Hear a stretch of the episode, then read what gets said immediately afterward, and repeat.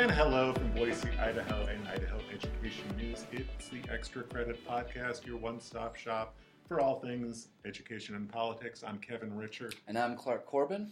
And we're going to start kind of where we started last week with more weird science in the legislature.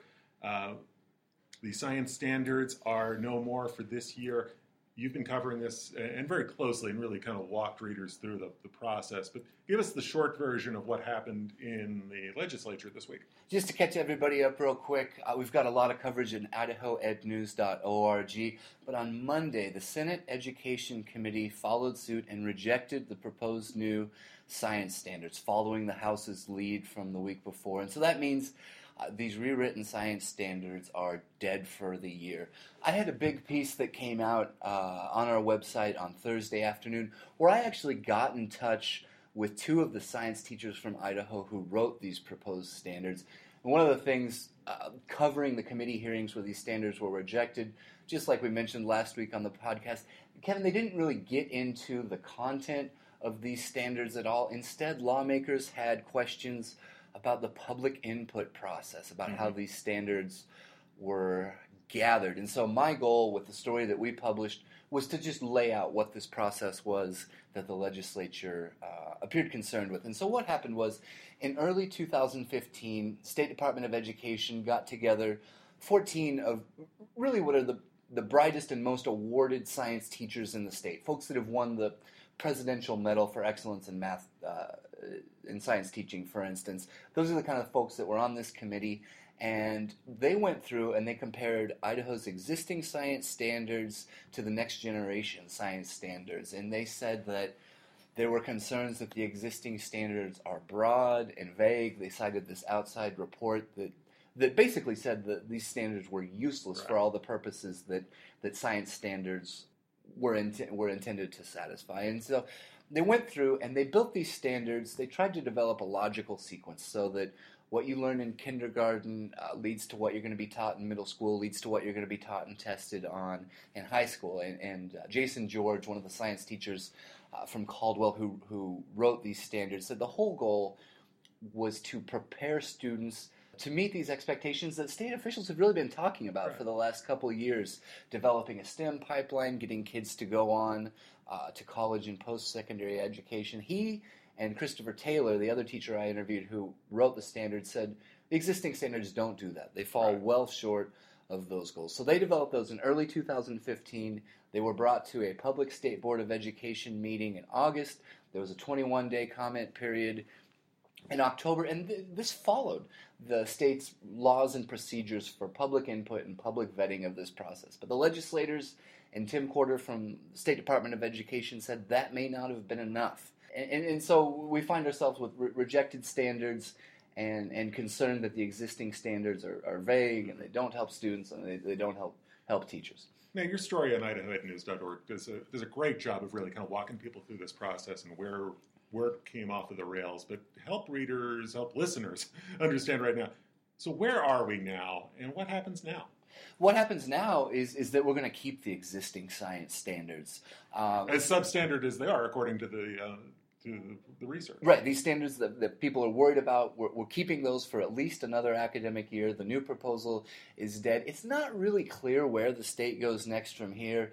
Tim Corder from the State Department of Education said maybe one course of action would be holding a series of public forums across the state to gather public input. The science teachers I talked to said they would welcome public input, but they were really concerned. This was kind of almost an unspoken thing, but they were concerned that issues with global warming, creation of the universe, and evolution are actually what derailed these standards rather than the process itself. Topics that you reported kind of are part of the existing standards. Right, they're already in the existing standards. I don't know how well known that is. But it's a long and complicated process. I would encourage readers, if they're interested, to check it out on Idaho Ed News because it gets into a lot more than we can just cover here on our podcast today. Definitely much more on the site. Yeah, but moving on, Kevin, you covered an interesting Senate education hearing earlier this week where, now help me understand this, a state senator brought a bill sort of trying to underscore that the Bible can be used as a reference in classes? Yeah, it's a Bible bill, and so the situation is teachers can use the Bible in the classroom as a reference guide, as a reference work. This bill, brought by Cheryl Nuxoll, a Republican from Cottonwood, seeks to underscore that fact and says that the Bible can be used for reference purposes, and I will try to do this in one breath, I don't know if I can, to further the study of literature, comparative religion, English and foreign languages, U.S. and world history, comparative government, law, philosophy, ethics, astronomy, biology, geology, world geography, archaeology, music, sociology, and other topics of study where an understanding of the Bible may be useful or relevant. So I didn't do it in one breath. It's a very far-reaching, anything that you could possibly conceive of using the Bible as a reference guide is covered in this bill. You know, this was just a print hearing, so usually legislators don't delve too much into this. Janie Ward Engelking voted against printing the bill and said, look, you know, if teachers can use the Bible already, why are we singling out the Bible in legislation, and aren't we opening up for the process of we're going to do a whole lot of other religious works? So this bill has a long way to go, and it's really kind of a hot-button issue, so I don't know how far it proceeds down the pipeline, but there it is, a Bible bill. Yeah, all right. Well, we'll watch that. I know you'll track it as it goes through the process if it advances. Reading of another stripe came up in the House Education Committee. You were there this morning. We've been talking a lot about the literacy initiative, writing a lot about the literacy initiative. It hit a roadblock today. Tell us more about that. Absolutely. The House Education Committee on Friday morning considered policy bills that would be designed to enact the $10.7 million literacy proposal that Governor Otter asked for in his State of the State address, kicking off the legislative session. And so one of the bills that they considered would allow for supplemental education for the youngest students in grades, kindergarten through third grade, who scored below grade-level benchmarks on their reading tests that they take in school. One of the components that would be offered, if this were to advance and be funded, would be optional all-day kindergarten for kindergarten students who score at the lowest levels on their reading exam. This bill would also provide for 60 additional hours of reading instruction, supplemental reading instruction for some students and 30 for others, but it was sidetracked when Ron Mendive, a Republican from Coeur d'Alene, said that he requested this data from the State Board of Education trying to break down reading scores district by district and school by school, and he didn't get that until Friday. And so he asked lawmakers to hold this bill until Thursday of next week, February 18th.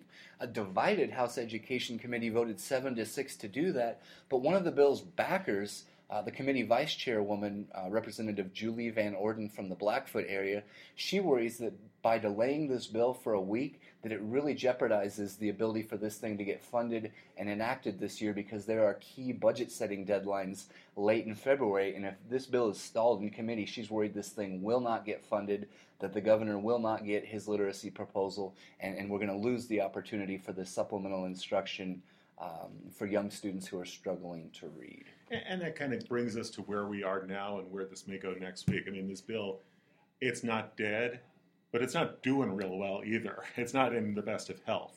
If this was a priority, you would think that this would take a more traditional route and would have been voted up or down today and had the chance to move on. So it certainly is on a sidetrack now. It could advance, but it's definitely stalled out in committee until at least next week. But we'll be there on Thursday when it's scheduled to return to the committee. But it'll be interesting to see. I mean, the governor has made this a priority. Does the governor's staff work on members of the committee to say, we really want to see this thing move along, and do legislators listen? I guess we'll see. Yeah, we'll find out next week, and we'll have much more to share at Idaho Education News. Kevin, I wanted to ask you about the Blaine Amendment. That's something that we talked about on our podcast before and that we've covered a little bit. That's the separation of basically church and state when it comes to spending state money for religious schools. You had a chance to meet with the governor at a breakfast roundtable earlier this week and talk to him about this proposal. What did you learn? Well, I asked the governor what his position is on this amendment, and he was pretty outspoken. He does not feel like this is needed. The crux of this amendment and the thrust behind it, the supporters of the amendment say, what we're trying to do here is make it clear that if kids want to use a state scholarship to go to a religious school like BYU-Idaho or Northwest Nazarene University, that it's clear that that scholarship money can be used for a religious school. The governor basically said, hey, wait a minute, we've been doing this for years. We've been distributing scholarship money to the private schools, to the religious schools. It's never been an issue. I don't want to see us, you know, messing around with the Constitution for this. And he, you know, what he basically said was that the sponsors of the amendment are kind of grasping at a non-issue here. So you want to talk about a bill that is, or a proposal that is not really dead, but not really alive. This kind of falls under that heading as well. After the governor's comments, I talked to Tom Loertscher. He's the chairman of the House State Affairs Committee. That's where this amendment is sitting. No hearing has been set. There was a hearing scheduled for Thursday. It got canceled at the last minute. Loertscher told me no plans at this point for a hearing. He's not ruling out having a hearing, but he's not scheduled a hearing. So very clear, he's in no big rush on this thing, partly because he doesn't think that there's much interest in the Senate. And if you're trying to do a constitutional amendment and get two-thirds support in the House and the Senate, you got to have a lot of ducks in a row. And basically, Loertscher's saying, look, I don't think the stars are lined up anyway. So right now, we'll keep an eye on it, but at this point, it doesn't seem to be going anywhere anytime soon. And there's other concerns, Kevin, besides just the high bar for amending the Constitution. I heard some lawmakers express concern on the House side that this could be a kind of an end run around to vouchers. Is that something that people are still talking about? Well, I think that's still part of the criticism. The governor didn't go there in terms of the voucher issue. His concern is, you know, we're going to open up the Constitution, we're going to amend the Constitution, we should do that sparingly. I don't see the need, I don't see the problem that people are seeing on the scholarship front. You know, if you factor that in, if there are people on that side and folks who are concerned about the vouchers, you know, it doesn't take many votes to kill a constitutional amendment on the House floor or the Senate floor, because you got to have two-thirds to pass, so... Not a lot of room for it. There's very little wiggle room. All right. We've been covering the State House closely, obviously, since the beginning of January. But a few miles down the road, the state's largest school district, Kevin, the West Ada School District, continues to wrestle with their leadership issues. What's the latest? You covered this a little bit this week. Okay. The saga continues at West Ada. And basically, the dispute now is over the recall elections that named four of the five trustees. An attorney for two of the trustees is saying that the signature gathering didn't meet the threshold, that they fell way short of the signatures that are needed to put this recall on the ballot. So that is going to play out maybe in court. But, you know, this issue is now, it's becoming something that is kind of trickling into the State House. Senator Chuck Winder from Boise presented a bill that would address what happens if trustees are recalled. How is the replacement process done? And what he said is he wants a bill that makes it clear that trustees who are recalled can't resign and have appointed like-minded trustees, whatever that means. That's a fairly vague term. So we'll see about that bill. And it's all in part of this process where there are a lot of bills this session, and we may just need to kind of break it down and keep people apprised of it. A lot of bills that just deal with school trustee elections. Right now, nobody can tell what sort of money is behind a recall election for trustee or for local elections. They're not covered by the Sunshine Law. So there's a bill to address that. There's a bill to expand the Sunshine Law, the campaign finance disclosure requirements, to all school trustees, even the trustee candidates in small districts. There's a movement afoot to move the trustee elections to the November general election, to have trustees elected across the entire school district, so you have more voters voting in every school board election. So just sort of a plethora of different school elections issues coming to a head at the legislature.